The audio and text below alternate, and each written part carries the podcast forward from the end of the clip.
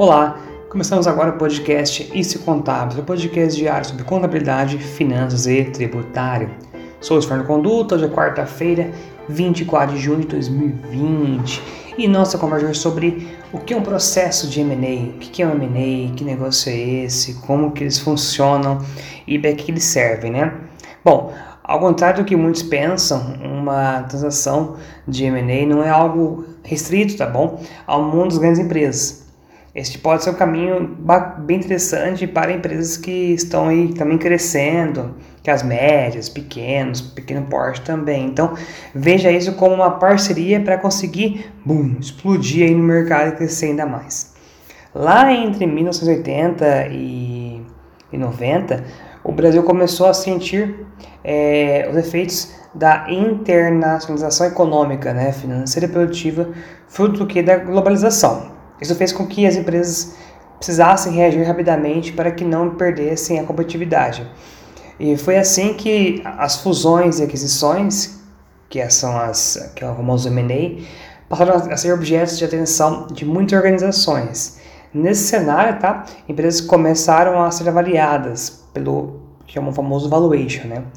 E também olhadas como alternativas de investimento, não, não é só investir em ações, também buscavam ali fazer aquisições de empresas e isso foi visto como um investimento bem rentável.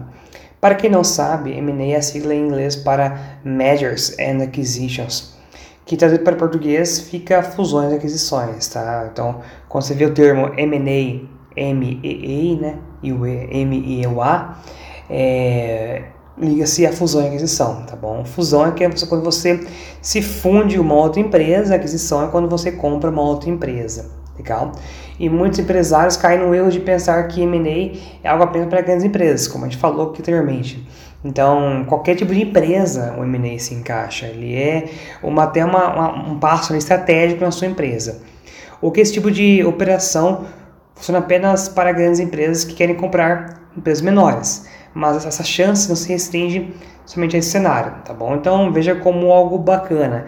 Pequenas e médias empresas podem usar esse recurso para alavancar seus negócios, iniciar uma consolidação de mercados e atrair talentos que fazem a diferença para a empresa no médio e também no, no, longo prazo. Como por exemplo, foi hoje, dia 24, que eu vi uma, uma, algo bacana sobre a Modal, o Banco Modal Mais, que foi em partes adquirido pela Credit Suisse, tá bom? Que é um banco aí de private, é um private banking, né, que é um banco assim mais elitizado. E essa aquisição do pelo pelo Credit Suisse da Modal Mais é, possibilita a Modal Mais ganhar novos clientes, crescer ainda mais, pegar novos talentos, porque vem para ela não dinheiro, vem para ela assim, credibilidade também, é, reforço de time, de operação, então é algo bacana de ser observado M&A. Então esqueça aquela questão, ah, é minha empresa, não vou para o mercado. Meu, você quer crescer mesmo ali forte, uma parceria é muito bem-vinda em muitos casos, tá bem? Então para dar espaço assim, é preciso você entender, olhar assim o mercado e ver o que você exatamente que é do mercado, tá bom? E onde, está, tá, tá, onde o mercado está inserido. E assim traçar uma clara estratégia. E isso vale tanto para quem quer comprar como para quem quer vender uma empresa. Há duas alternativas para o M&A. Ou a transação ajuda o empreendedor a fazer melhor o que ele já faz, tá bom? Ou traz para a empresa um modelo de negócio que não fazia parte do seu ambiente até aquele momento. Então, ou você melhora o que você já faz, ou você aumenta o que você já faz e consegue pegar um novo nicho de mercado. Mas como se faz ah, o processo de, de, uma fusão e aquisição, de M&A?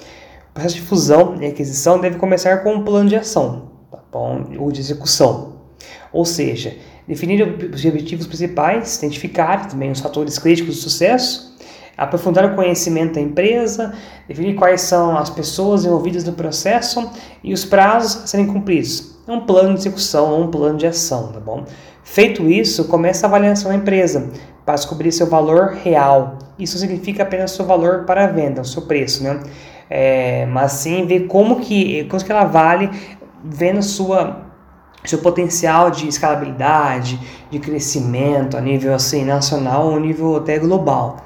E o processo de avaliação do valor de, uma empresa, ou valuation, é mais complexo, tá bom? Ele envolve diversas variáveis e depende da análise de cenários distintos para um resultado final. Então, eu vou montar um valuation não com base em um só cenário, mas é com base em vários cenários e com várias premissas também, que são premissas, são é, variáveis que você vai ter que alocar para conseguir saber quanto que vale a sua empresa. E deve ser levado em consideração a posição financeira da empresa, saber quais são os benefícios prováveis da transação e os riscos que ela, que ela envolve. Se Depende da empresa, o risco pode ser bem, bem grande também. Por que bem grande? Se a empresa trabalha com questões envolvendo o governo, uma liberação de alguma parte do governo, isso é uma, um empecilho também. Por exemplo, empresas que trabalham com a área de saúde, medicamentos, para conseguir aprovar algum medicamento, por exemplo, depende de uma autorização da Anvisa ou de algum órgão regulador. Então, isso é uma variável que pode atrapalhar a sua empresa, legal, o seu crescimento. Então, é, você tem que levar em conta projeções financeiras também, volume de vendas, a receita, o custo e olhar com calma o balanço da sua empresa, ver como que ele funciona, como ele é composto, quais são os ativos, passivos, legal? Esse processo é tão assim minucioso e bem importante. E é por isso que existem empresas que fazem esse processo de valuation, vão à sua empresa, levantam as informações, faz aquele due diligence também, que é uma revisão às cegas do seu banco patrimonial e o valor da sua empresa, em resumo, tá bom? Normalmente ele estará dentro de um nível de confiança e informações que será utilizado com base na negociação de compra e venda. Então, essa questão do valuation é fundamental para você conseguir ter ali na sua mão, você como vendedor e como comprador, uma, algo a mais também para conseguir mensurar. Enfim, é, Mergers and Acquisitions, ou M&A, é, ou fusões e aquisições, é um termo geral que se refere à consolidação de empresas ou de ativos. Falando de cada conceito de forma assim, separada, também, tá de fusão e aquisição. Fusão é basicamente o que? É uma estratégia corporativa na qual duas também ou mais empresas se juntam e formam uma nova empresa. Em outras palavras, duas ou mais empresas deixam de existir legalmente e formam uma nova empresa com nova entidade, nova cara, nova logo, novo tudo. Já a aquisição é quando uma empresa compra o controle acionário de outra também ao conta da fusão, é, uma nova empresa não nasce de um processo de aquisição. Ao invés disso, há o que? Uma ali, uma que foi comprada some com, some com o tempo e ali deixa de existir também.